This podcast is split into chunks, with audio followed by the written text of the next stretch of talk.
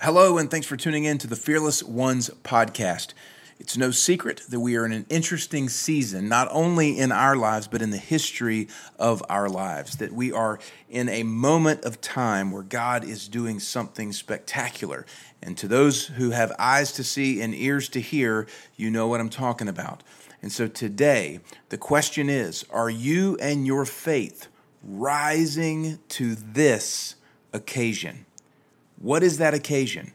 What does it mean to rise to it as a way to honor God in this moment? Enjoy the show. All right. Hello, everybody, and welcome to the Fearless Ones podcast. Matt Hamm, Kevin Adams, this is the show where we build fearless people who build fearless communities that is and will build a fearless generation. Kev, say amen. Amen. And I get an amen. You got it. Yes, absolutely. That is true. 100%, man. We've got a great title today, man. And it's just good to be with you, brother, and jump on. And we appreciate all of our listeners who listen to this show, whether it be on our video channels like Rumble, YouTube, and Facebook, or whether they're catching us on the podcast. Starting to get a lot of new people listening, and we're just welcoming everybody to jump in and dive into some truth, and grateful that you guys would spend some time with us. So, Kevo, with that being said today, man, go ahead and share the title and let everybody know where we're headed. Well, we've been kind of talking about the idea of Jesus is generational, and we really have to go there and think about our legacy. It's not what we store up. It's the people that our lives impact for him. And, so we're all about not just becoming disciples and teaching people to be disciples, but to teach people how to go and make disciples. And I think it's overlooked. So we've been kind of going down this path, and there's a lot of different ways to go with it. But these are just some simple ideas, and today especially. So I want to focus on a couple of simple thoughts to help not only your journey, but they're kind of foundational and simple. So that said, the title. Wow, the title's a big thing. I usually like to have a question. So the question today is, are you and your faith, same thing, right? You should not separate these two things out. So I wanted to really make it very personal. So are you and your faith rising to this occasion? This occasion right now. And so we need to define all of that and really open that question up. So you can answer it. Listen to this sort of teaching, and then step into that, and then apply the practical thing up underneath it, and connect the last few shows, if you will. Yeah. But so that's the title. I love it because I just to say that the idea of we are in a moment, right, where people must rise to the occasion. And I think that is in and of itself is just a wonderful reminder that for such a time as this, we've been talking about that for such a time as this thing with Esther for, gosh, what, a year and a half, 2 years? And here we are. Right. Yeah. Yeah, that's right. So I think that the first thing to start with the question or the title is to say, well, what is the occasion? Mm-hmm. What's going on? And let's go back a little bit. We don't have to get too deep with this, but in my view, and I think you have to rise up over and look at what's going on. You can't just bury your face in the day to day. You have to do both. You have to look above. You have to take God's perspective on, and then you have to take the steps of a human. So this is what faith does. It connects us, and God works through us. So we have his wisdom to be who we are in our humanness. And it's just, there's just nothing like it. So with that said, what is the occasion? Well, you know, we're here now. So whether you're 56 or 40 or, you know, 20, it's your occasion. It's ours. We're here. We're breathing. And, you know, we're not waiting until one day. We're not hunkering down. We have work to do. And so that work is disciple making. But the occasion right this minute is what I would refer to as Jubilee, and a changing of the guard, if you will. It doesn't mean the end or anything like that. And this is my personal opinion. I'm not thinking the seven-headed woman Jezebel on the beast. You know, all that stuff's fantastic. It's scripture. But right now, the simple occasion is God is changing things out. He's bringing about change. Now, I've been saying this for a long time, but if you can't see the Jubilee year, by the way, was 2016. Yeah, I believe it was. I think it ended November 2016. So since then, we have undergone or been undergoing a fundamental change. So when I say a change, I'm just talking about, most people are focused on the anthill in the backyard, and I'm talking about God's digging up the whole backyard. Right. Not fun, but necessary and worth it. All right. So from that point to now, what have we been seeing? We've been seeing so many things accelerate. A lot of it's ugly looking, but it's good. We're getting to see the evil that has existed for so long anyway. So, you know, you can see it on every level. But my point is, the occasion is God is doing a new thing, and it's beautiful. And we get to witness this. And not only that, we get to stand up and be soldiers and go. Yeah. And if we don't, then we miss out. We miss the mark. And if we do, we have generational legacy. And that starts with making disciples. So the occasion is, first and foremost, his purpose. That's his corporate purpose for the body. This is our moment. And, you know, as we speak, we just see huge court decision, right? We were expecting that to happen. Yeah. Go ahead and you say it, man, but it's important. Well, yeah, I mean, again, you know, it's literally as I was setting up the stream today, I get a notification that the Supreme Court overturned Roe v. Wade. And I just texted you. I said, man, I don't know why. I was just like overwhelmed with emotion. And I didn't expect that, you know. Yeah. But in the moment, there was something in that to me and I felt like the Father said, no longer will people be indifferent toward my heart for life. That was kind of the thing, not just about the life in that thing, but just like his heart for people to have life and have it abundantly. Like that is his promise for his people, you know, and that is something we can't be indifferent to. And I just, again, man, it's just wild. But yes, in the season of Jubilee and just the change that's happening, just the unearthing of corruption and just the revealing of the termite-ridden house, as you've said, like all of that is happening. And my heart aches for people who don't have God's perspective in this season. And like we said last week, they're focusing on their circumstances, right? And you said in a great way last week, it is time for people to stop circumventing their circumstances. Like we have to recognize that these circumstances are for our good. Yep, that's right. So the occasion is being proved out or proven, however you want to say it grammatically correct. Roe v. Wade being overturned, we knew it was coming. And thank you, mighty God.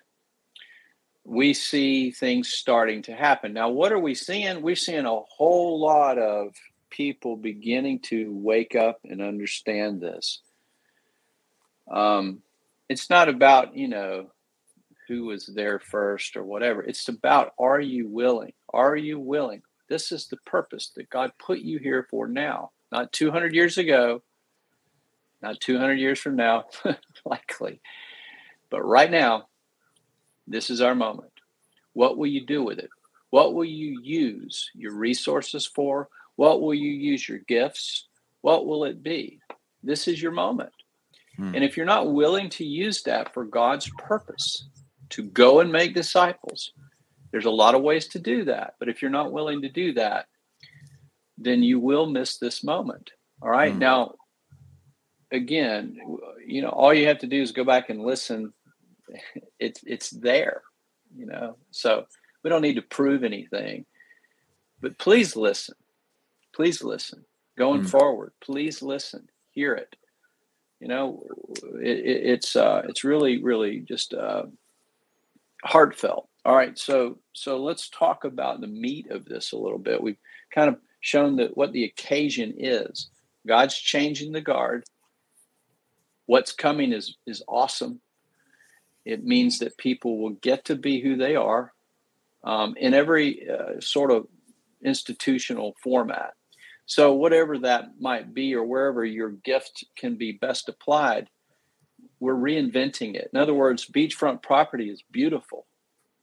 We're going to rebuild our house. And it's not, to me, and this is my view, it doesn't look like, you know, excuse me, just the standard old, you know, let's get back to church. We are the church. We are the body. We are the vessels. We have to think differently. You can't go mail it in on a church pew anymore. And you don't need to listen to some broken down message that you've heard 1,000 times. And, I know that offends people. I'm sorry. It's time for you to stand up, me, all of us, and be the body. All right. So here's another way of looking at this. We need to stop trying to make everything Christian. We need to instead... or go out, and it's about being like Jesus to others so that they will begin to recognize him. That's what the body does. That's the beginning of being a disciple and making disciples. All right. So, you know, I wrote it down. It sounds a little better the way I wrote it, but it's not about trying to make everything Christian. It's about instead, it's about showing or being like Jesus to others so they will begin to recognize him. Now, that's something that I feel so strongly about. Yeah. So let's, again, I'm going real slow here, but I'm trying to put all this in perspective. Well, so we've got, yeah, go ahead. Just to reiterate what you had said last week is people are not used to Jesus because they don't see him anywhere. Exactly. Right. Yeah. And so just to kind of hit back on that point is, you know, you're saying it's not about making things Christian. It's about becoming Jesus to others so they can recognize him for who he was and who he is. Well, if you are a disciple, you become like him.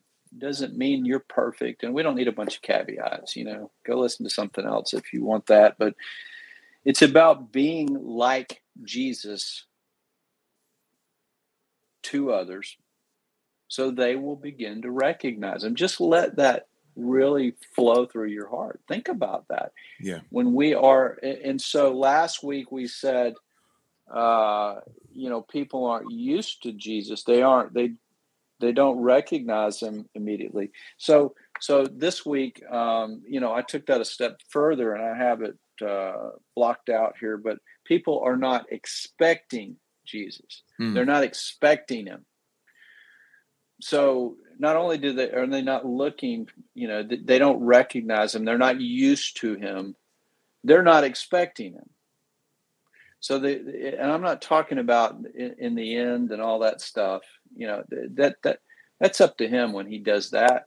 We don't have any control over that or charge over it. We have work to do right now and here.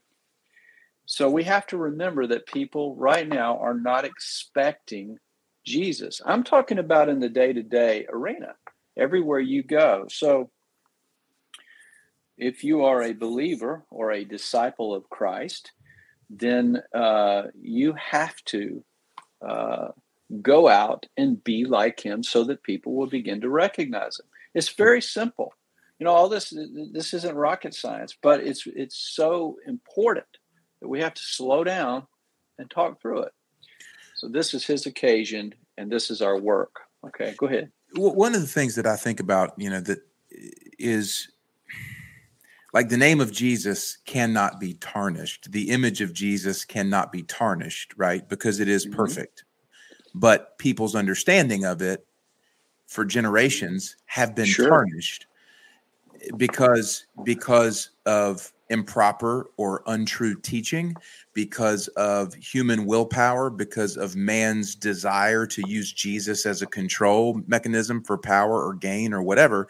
And so it's almost like to me, the veil is being lifted on the fallacies of Jesus, and people are getting the opportunity to actually rediscover Jesus for who he truly is, not who they have been misaligned with or mistaught or whatever. Does that make sense? Do you see kind of the predicament, I guess, not predicament, but the thing I'm navigating through in my own head is that people, Jesus has been so, you know, polarized and so cartoonized and so customized, if you will, that, you know, people are going, who is he really?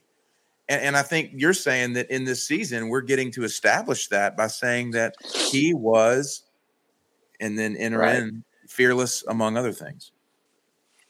Yeah. I mean, we have to, what does it mean to be like him? It means, I think we have so long looked at that as it's about good behavior. It's about, you know, standing up and fighting back when we need to rest, or vice versa. We can't know. He has to live through us. And also it's about sonship. And that's, I mean, this is, you know, it could go in a bunch of different directions because it's a big deal. But we're not, Jesus is, not only is he our Savior, our perfect lamb that took the payment for us, but it paid the price for us. But he's also our model. He was a person, and he's modeling for us what it means to be in intimate relationship with the Father and be empowered by the Spirit to carry out work on this earth. And so, you know, a lot of people stop at Go on the Monopoly board. Well, we never stop. If you played Monopoly, I don't know why I like that metaphor. I can see it, but you know, you always go through Go. You always go through Jesus. The Father sees us through the Son, and we see him through the Son. And it's beautiful. All right. So without getting into too much of that, though, the idea of we have purpose and people are longing for that, but we also have occasion. It's now. It's right now. So we have to rise to the occasion. And there's a lot of obstacles to why we wouldn't, a lot of some strategy the enemy uses. And we have to kind of rise up above that and look at it for what it is. And then we can come back to it, and then we can carry out our faith, and purpose begins to unfold. So right now, it's not, you know, a few years ago, people were walking around going, man, I just need to know what I'm here for and all that. Well, that matters still, but right now you should be able to start seeing it more clearly. So we're kind of coming from the ground up and trying to reiterate that it's more important right now for you to get this. So it has more to it than just, you just want to live a good, productive life. Your life matters so much to generational discipleship. And you have to start getting on with that. But we have to paint a big picture. And, you know, that's what I do, a lot of big picture stuff. But anyway, so people aren't expecting Jesus. That means first thing is we have to be like him to other people. And we can't sustain that in our own strength. We can do here and there, do some good deeds. But, I mean, we have to truly love people the way he does, but he does it through us, and he does it through our humanness and our gifts and all that. So it kind of comes out like us bringing our gift to someone else, but in the name of Jesus and empowered by the Spirit of God. So it allows us to be valued and take part in co-labor, but it changes lives. And when we do that together with our resources and the things that God's given us, because buddy, He's given us everything we have. No matter how hard you've worked for it, earned it, inherited it, it's His. Amen. He works through us. And if you're not using it for that, you really need to take a step back and look at it. All right. So all of this has direction, and it's about generation. Mm-hmm. This next generation, God is saying, I want this generation to be mine. We want, that means we want 10-year-olds walking around like Jesus. You know, who wants that? Anybody doesn't want that? I don't know, man. That's a fantastic vision. Yeah. So it's on the way. He's setting the stage. He's clearing out evil. You got to see it to understand it, right? So that's what's going on. I wanted to share just a quick testimony, man. It's kind of a proud dad moment, but it speaks to this thing, you know. And I attribute a lot of this of my fatherhood to you, because you've certainly walked with me in my fatherhood and helping me understand, you know, what a disciple is, and have empowered me to make disciples, and focusing on my own home as a place for that. Matthew, who listeners may or may not know, Matthew's my oldest son. And this week, man, was his first away camp week. Like, he went away to a camp, and he just came back today, and he comes running in the door, gives me a hug. And Liz just said, Matthew, tell Dad what happened. And he was kind of sheepish and shy. And he said, Dad, out of all the campers, I was voted the most like Jesus. And it was just an interesting kind of thing as you're talking about that, right? Like there is this concept of this generation is being called, like we are being called to become like Jesus, so that the next generation will automatically carry that out, right? And that's not some badge you get at the summer camp. It's actually, you know, it's because the way you live your life. But just tying some stuff there and just kind of saying that, like, it was a good affirmation in my heart about the fruit of the work that we've been doing and how it is beginning to manifest, and just kind of like prophetically saying, like, that's where we're going. It's absolutely where we're going, and you can't know this academically. You have to learn how to listen to God, and you know, He's probably not gonna sit down and have coffee with you, but His people will, and you can get to know Him through those who live like Him, and again, I want to clarify something here. This is not about being, it's, you know, I said earlier, a lot of people think it's about good behavior, right? You know, taking the Beatitudes and the similitudes and saying, well, I need to start acting like that. That's not it. Those things are fruit.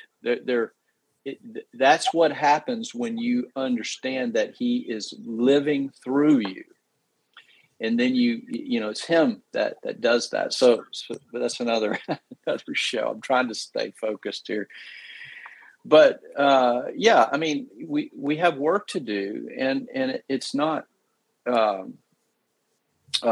filled with a behavior model. And I think the legalistic sort of way, you know, the way I grew up when I was a little kid and everything, it's just God's just showing us something different. And right now is a hard moment. I mean, you know, you can look at anything around you and complain, right? And we're going to talk about that too. Complaining, I mean, not the stuff. The stuff's going to change. But so going back to this idea, I don't mean this as a cliche, but this is not about being a perfect dad. I'm going to use dad since you just brought it up. It's about rising to the occasion when things are not perfect, Okay, so you just mentioned your, you know, one of your sons, and you know, a moment of joy where he's recognizing that this is something to behold, to be like Jesus. But that doesn't mean being perfect. Yes, it means being a vessel for Him. He's the one that's perfect. Listen, this is, a lot of people don't like this or can't grasp this, but the imperfect can give birth to perfection. Mary was not perfect, but she gave birth to Jesus who was. So there's your scripture. So I don't want to talk about that more, but let's stay focused on this. So we have the ability to be imperfect and yet give birth to what God has in us outward. So His perfect will can be carried out. So we need to quit throwing that out there. Oh, I ain't perfect, but no, yeah. Duh, right? Right. But so what it's about is rising to the occasion when things are not perfect. This is the essence of today's show. Hmm. Will you rise to the occasion? So the example I'll give you is simple. I'm a firm believer that your children are the ones that say whether you're a good parent or not. Now, they need to probably be grown because they're going to say, you know? Yeah, you're 6. You don't know anything right now. You don't. That's right. That's right. Exactly. Yeah, we're not giving that to them yet. Yeah, that's right. But, you know, and my kids are pretty much there. They're still learning it, but they're very tenderhearted and sweet. But, you know, I'll let them say it or not. But I feel like, Holly and I both feel like we've been really good parents because we picked the big things. But there are so many things that, you know, especially me, where I can be harsh and all that. And there, you know, I didn't realize that I had been a little bit harsh with my daughter a few years ago. And it put a pretty big bruise on her heart. But since she's been going and she's grown, she's been a flight attendant, she's gone, done all these things. We haven't really had a chance to sit and talk. We used to take hikes together, you know, back in the day. So the other day, I'm like, well, what's the matter? You know, I miss you. I just want a hug. I want to see you. And, you know, but what I'm saying is I didn't realize that, But instead of me, you know, the typical thing a parent does is they don't see it. That's one level. The next level is maturity is, well, here's what I've done for you. And boy, I'm telling you, man, children do not want to hear all that. And we've done a lot for our kids, but that's not what my daughter was. She knows that, but so I don't need to use that. So rather, I need to stop and say, what have I done? And I'm talking about between me and God. Well, Father, what have I done where I must hurt my daughter in some way, you know, not any way that I recognized, but so I just took a moment and just, and He showed me, and He said, you know, to me, rise to the occasion. And I did. And it really helped. And so it illuminated everything. So what He was saying to me, and I'm trying to make this point, is it's not about being perfect. It's not about going backwards and going, well, look what I did for you. Or here's, you know, we have to stop arguing and talking head to head. We have to begin to speak and work heart to heart. We have to listen with the heart. And we have to speak with the heart. So rising to the occasion means being like Jesus wherever you go.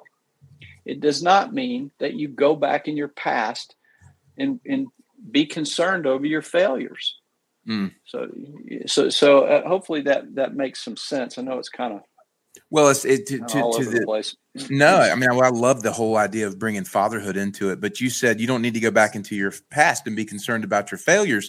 It's also, there's a temptation to go back into your past and celebrate your successes, right? And we can be on either polar side of that thing. Yeah. Like you said, right. Like, well, I've done all of this, or, you know, exactly. We either live in the shame of our past. Oh, I was a bad this, or I've done all this stuff, instead of just in the moment resting and letting God bring victory to the moment through the clarity that he can give us and rise to that occasion. And that's where, I was having a conversation with, my brother and his wife, earlier this week. And I was just talking about how most adults, if we're honest, are emotionally immature. You know, they just are. And so you can meet emotional immaturity with emotional immaturity, right? Or you can meet it with something different. And of course, the people that Jesus encountered were emotionally immature in many ways. And he didn't come, and he wasn't always trying to prove them wrong or, you know what I mean, affirm their lifestyle or whatever. Like the way that he interacted, when you start talking about being like Jesus, like a lot of that to me and what you're saying is we have to use the wisdom of the Holy Spirit in the moment to let God show us how it is that we are called to respond, instead of jumping to a defense or a past shame or a past victory. Yeah, that's right. And that's a good reiteration and a good way to frame it out. You can't hold the things that you've done for your children over them. So I appreciate you saying it in that way. But I'm not going to camp out in the moments where I've had failures either. You just recognize it and then you live in the moment, and then you are like Jesus, and you meet, I have to meet my daughter where she is, and she will never, her perspective will never, she'll never listen to me if I'm not willing to be there to listen to her perspective. And to me, this is what being a good father truly means and is. And again, she'll have to say that or not one day. My goal is just to simply do my best in that effort. And for us to be vessels, we have to begin to stop and see ourselves as vessels. So now let's talk about what clogs the vessel, what gets in the way of this. We know we need to be like Jesus, and hopefully this has got more depth and meaning to it, a little more meat than just, hey, go be like Jesus. And, the same things people say and we hear, and, it's just information over and over again, regurgitated off the shelf crap. We're talking about truly how that looks in our lives, and to let it sink in and to carry it around with us.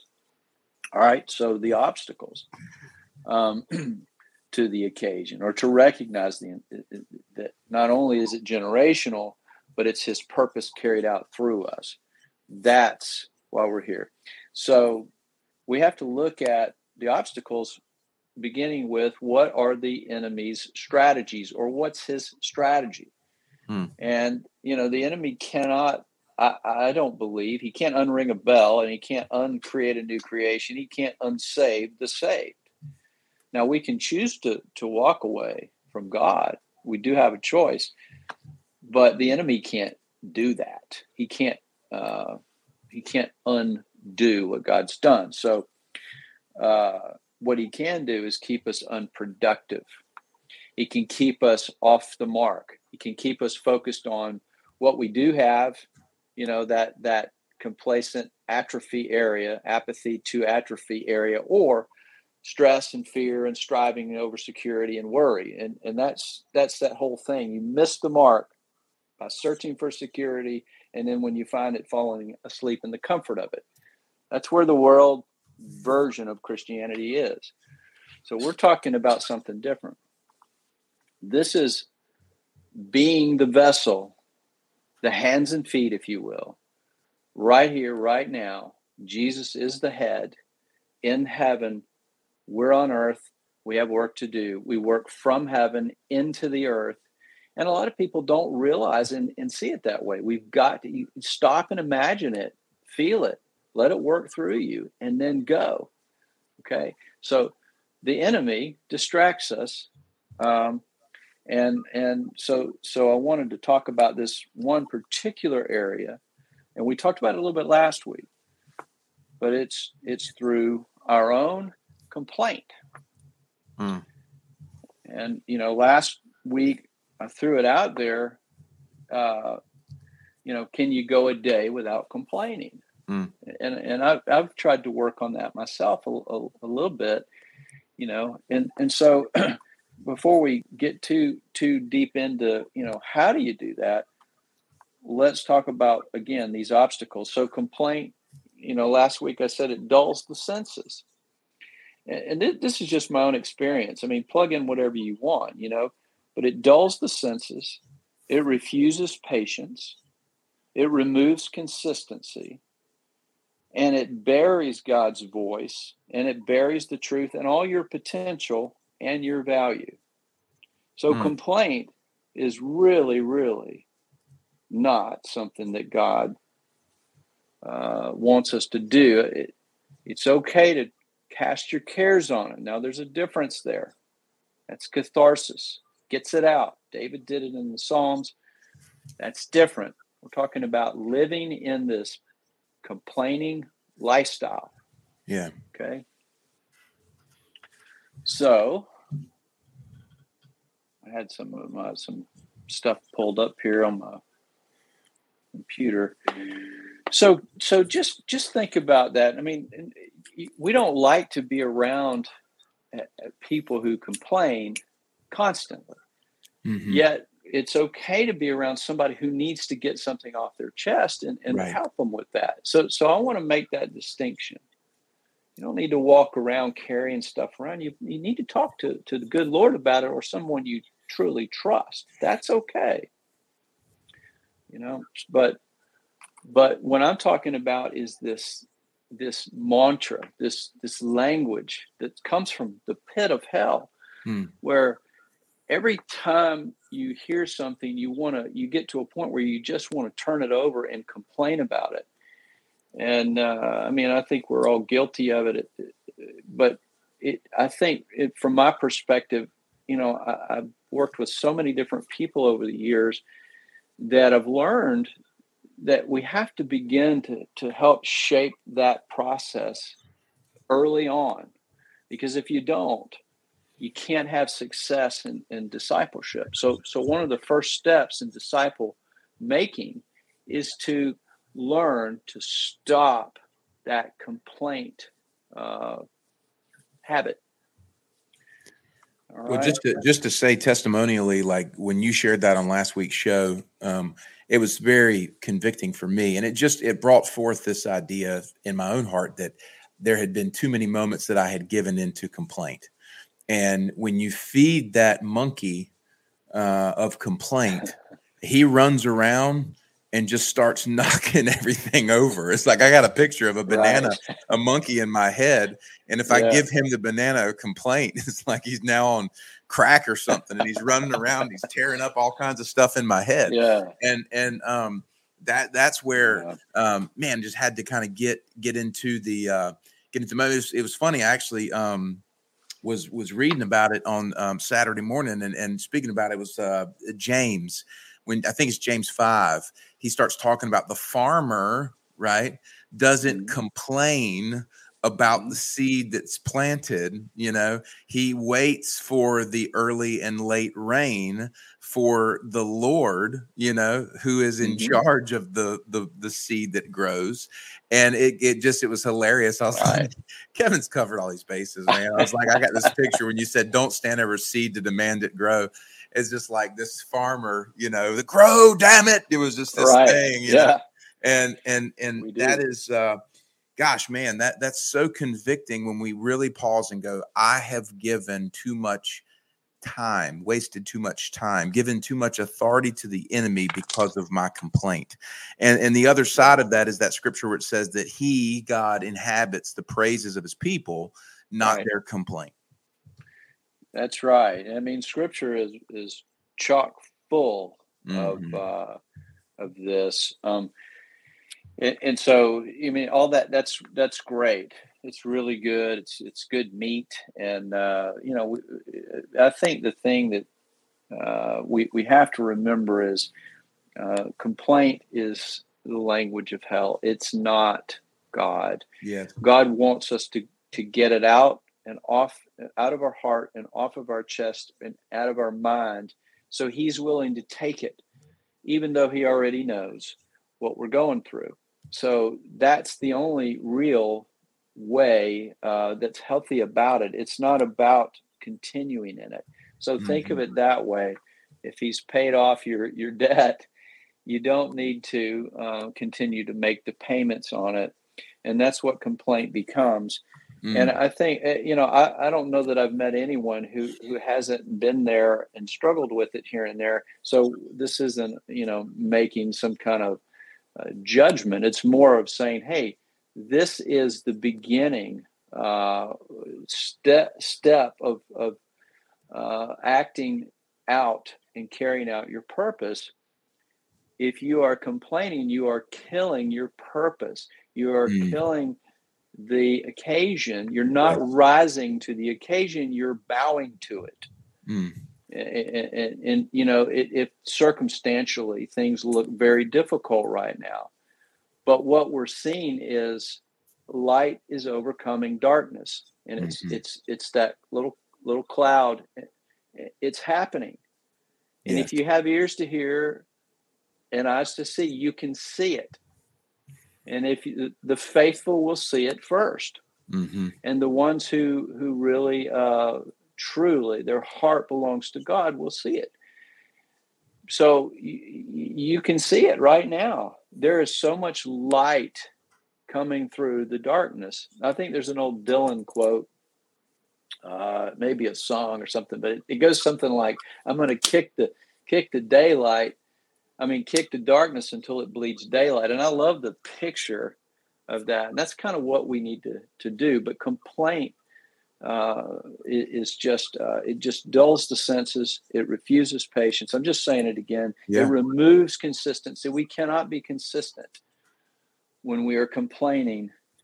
And it just buries our potential. It buries God's voice, and it buries our value. So just really hold on to that. Now, let's look at. I had a picture. I just want to get somebody a picture. I had a picture of somebody standing by a grave, you know, think about a graveyard. Think about a grave digger standing beside a tombstone, and pile of dirt on the side, and in the grave is your value, your potential, and God's voice.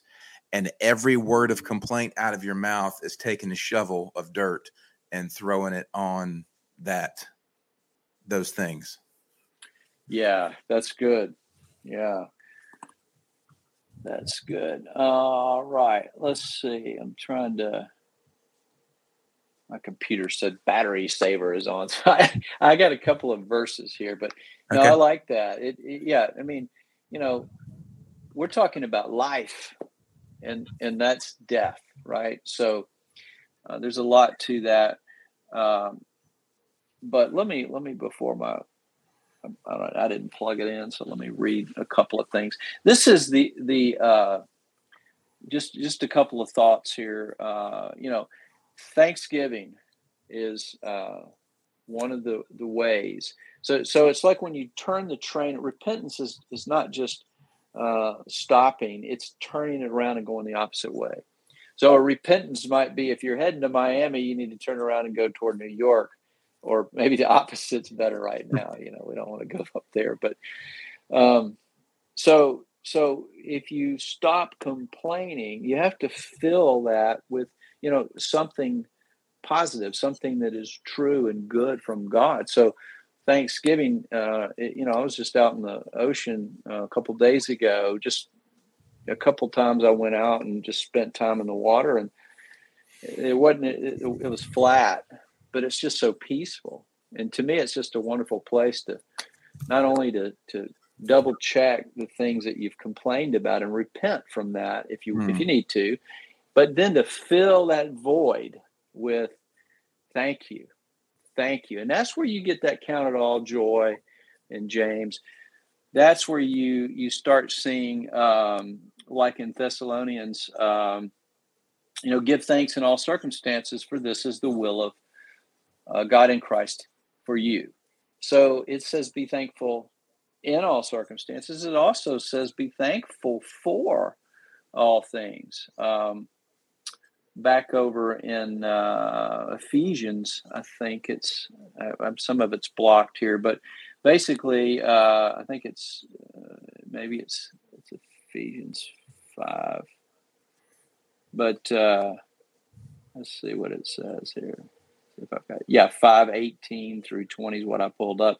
Well, some of it is context, but basically, look at 19. It says, "Speaking to yourselves in psalms and hymns and spiritual songs, singing and making melody in your heart to the Lord, giving thanks always for all things unto God and the Father, in the name of our Lord Jesus Christ." Okay, so thanksgiving, circumstances. Complain or not to complain, right? So something happens, it's difficult, God will use it, right? And that's where this other verse is so powerful. And this is one we all know. But I pulled the it's Romans 8:28. I pulled a different version of it than we're used to, because I just want to really frame it out and add just a different feel to it. This is, I think it's Common English Version or something, but it says, Romans 8:20, it says, "We know that God is always at work for the good of everyone who loves him." It says always. So that's the same thing as all things work together for the good, which is the one we're most. But it goes on to say, they are the ones, right? This is us. This is he's talking about us. They are the ones God has chosen for his purpose. For this occasion, right now, because we're here. So whether we know everything, we have work to do. We have to begin to get on with that. So I love that version of it. I'm so used to saying, "All things work together for the good," right? Good, yeah. And you go on. It's almost a mantra. So it's good to see a different version of it. Remember, it's his purpose, not ours, but right. He gives it to us. He made us to fill it, so it becomes our purpose. But we have to step into it. Complaint blocks that. Thanksgiving opens it back up. This is what I would call spiritual warfare. Counting it all joy. It's exactly what he tells us to do. This opens the door not only to be like Jesus, but to begin to carry out the work, because it unclogs the vessel, right? The vessel of being your heart. So people know this already, right? Everybody kind of gets this. I'm just trying to let it sink in deeper and let that seed germinate so we can live it instead of just talking about it. So we can emulate Jesus, emulate the heroes of faith rather than just quoting them. Yeah. Which is mostly what's going on and why the world looks like it does. Again, I don't know why I'm having these pictures today, but as you say these things, it's just giving me these illustrations that are popping into my head. I had a picture of a guy who was holding a mason jar, and inside the mason jar was his purpose, like the thing that God had made him for. And unknowingly, every time he had a complaint, you screw the jar lid tighter. And every time you had a praise, you open up the jar lid a little bit more. Sure. And so think about that. If your praise ratio to complaint ratio is the same, if you're praising as much as you're complaining, all you're doing is twisting the lid and it's never coming off. You know what I mean? And if you're complaining more, the thing's locked down. But if you're constantly praise, thanksgiving, you know what I mean? The lid begins to come off. And it exposes, it reveals that purpose. So again, I'm just sharing a picture to the words that you said to give somebody a visual of thinking about themselves every day with that jar. You know what I mean? Like, are you opening up your purpose, or are you closing it down? Are you burying it with the sand and the dirt of complaint, or are you raising it to life with praise? Yeah. Well, anything that creates a good image is something you can experience and hold in your heart. And so this is why Jesus spoke metaphorically. He spoke in parables. It's parabolic. He shows you something on the surface that can be seen to unearth something that cannot be seen. And this is why, you know, a lot of things, people, it takes time. It takes time. This is like seed planting. People want off-the-shelf Tony Robbins crap immediately, and they'll pay thousands of dollars for it. Hmm.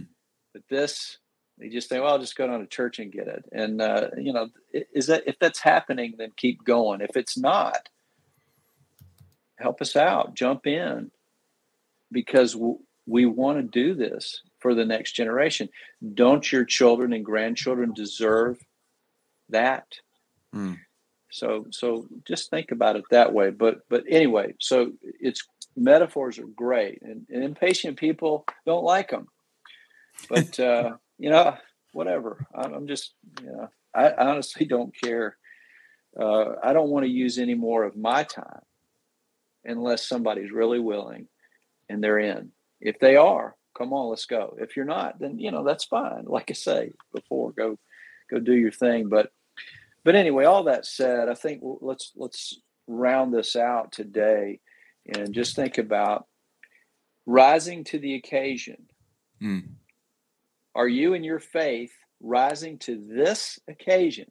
Mm. You know, this is an occasion, in my view, like a Reformation moment. Yes. Or like, you know, the dawn of America with John Adams and Samuel Adams and, you know, Thomas Jefferson and George Washington.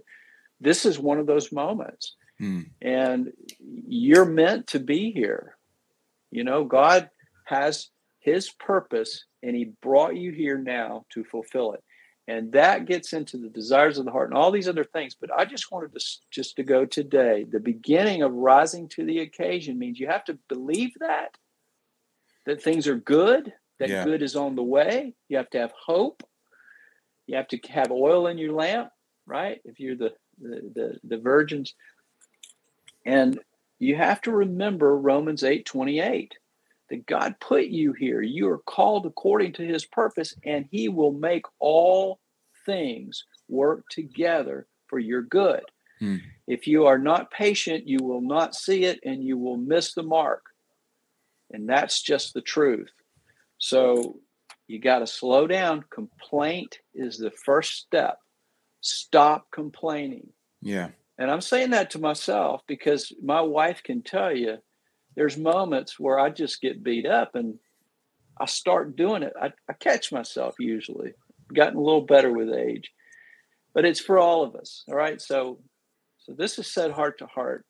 Yeah. If you see or feel yourself complaining, stop.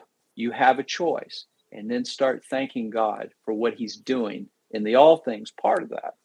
Scripture teaches this. If we don't follow it, then we're not really abiding and living it out. And we never will. You have to start somewhere. Start with this. Good stuff, brother. Well, as always, man, I appreciated it. And just to let our listeners know and see, like every time we do a show, I take a page full of notes. I always write this down. And what's beautiful about it is I go back, Kev, and I've got every show. I've got show notes. You know what I mean? That's good. From every show that we've done over the past, however long we've been doing it in this format.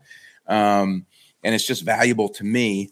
And so that's something that does work well for me. You know, I think a lot of people right now are like, man, listen, I got busy. I'm on the way to work. I need a 15-minute podcast. I got something I can have fast. And I go, well, you know, there's plenty of that out there. So have at it. But this is truly an hour of you pouring out your wisdom and me maybe helping navigate that a little bit and throwing a nugget in as if I see fit.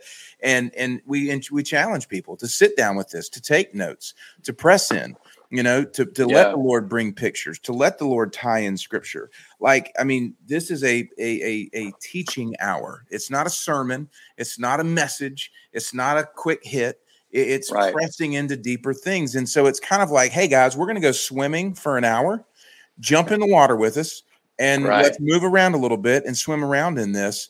So just to share that with people who listen to the show, man, I think the note-taking thing is valuable for those who really want to allow this truth to sink in.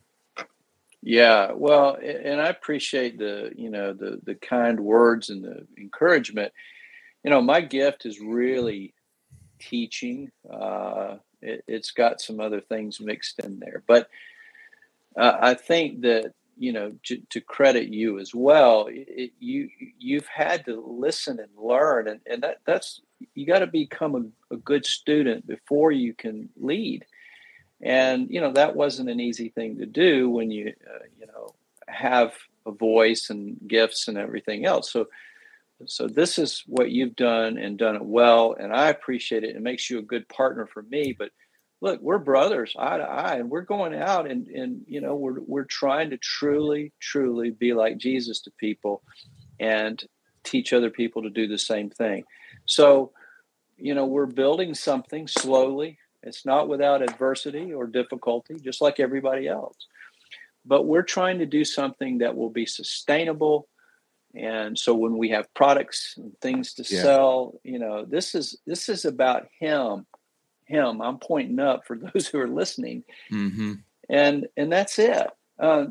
So that's really, we're trying to provide a lot of different ways for people to jump in financially, through donation, through buying products, through just pour into it. Because listen, and I don't want to go on and on, but there's so many things that we carry around, and I personally do, and it's changing, the season's changing. But I know people with nothing, no resources, and I know people with great resources, and I'm close to them, and it tears my heart up inside to see the imbalance there. This is not about, give everything to this guy over here. It's about, Lord, show us the way to help where one person helps another and all boats rise. And that is what the church should be. That's what the body should be. So we are trying to create, we're not trying to, we're doing it. It's just slow going, but we're creating a system, if you will. I don't even like that word, but a way for people to come together and bring what they have in a format that not only teaches them and helps them mature and live a life of joy, but one where they feel value and they go and they make disciples. Mm. And that right there is what Fearless is all about. But it starts with the individual, right? A fearless individual. It creates a fearless community, and we're doing it. And that will create a fearless generation. So whether you have plenty or nothing, jump in and be part of this. But go for the week now. Try to go for the week with no complaints. Yes. Get a day in, then go for the week. Amen. And it's a constant reset, right? Like you have to constantly reset. Pause, right. Reset, pause, reset, pause, reset. And so just know that you're not alone in that. That's what we walk through every day. And don't look back. Just keep going forward. Yeah. We're doing it together. Well, just a reminder to anybody who's listening to the show today, grab some Fearless coffee. If you're drinking coffee, you want to give some coffee away. We've got a coffee subscription program through our nonprofit initiative, the Fearless Life Center, where you can get a couple of bags delivered to your doorstep each month. It's a donation. You also get access to our daily texts that we send out, which are a way to kind of catalyze and encourage your own devotional time, your quiet time. And then we're going to be expanding that here soon. We're going to offer kind of a monthly question and answer. And as Kevin and I have said on the past few shows, we've got the Fearless Disciple Makers Initiative that'll be rolling out late summer into the fall, where we're going to be having kind of curriculum educational courses to really unpack this, dive deep for those who are hungry, as a way to begin to uncover purpose, help you build communities around your gifts. And it's just exciting stuff, man. So got a lot of good things ahead, Kev. Thanks so much for pouring out today. For everybody who listens, thank you. Leave us a review, share it with somebody, leave a comment, reach out to us, fearlesstradingcompany.com. But you guys be blessed, and let's rise to this occasion together. We'll see you. Amen.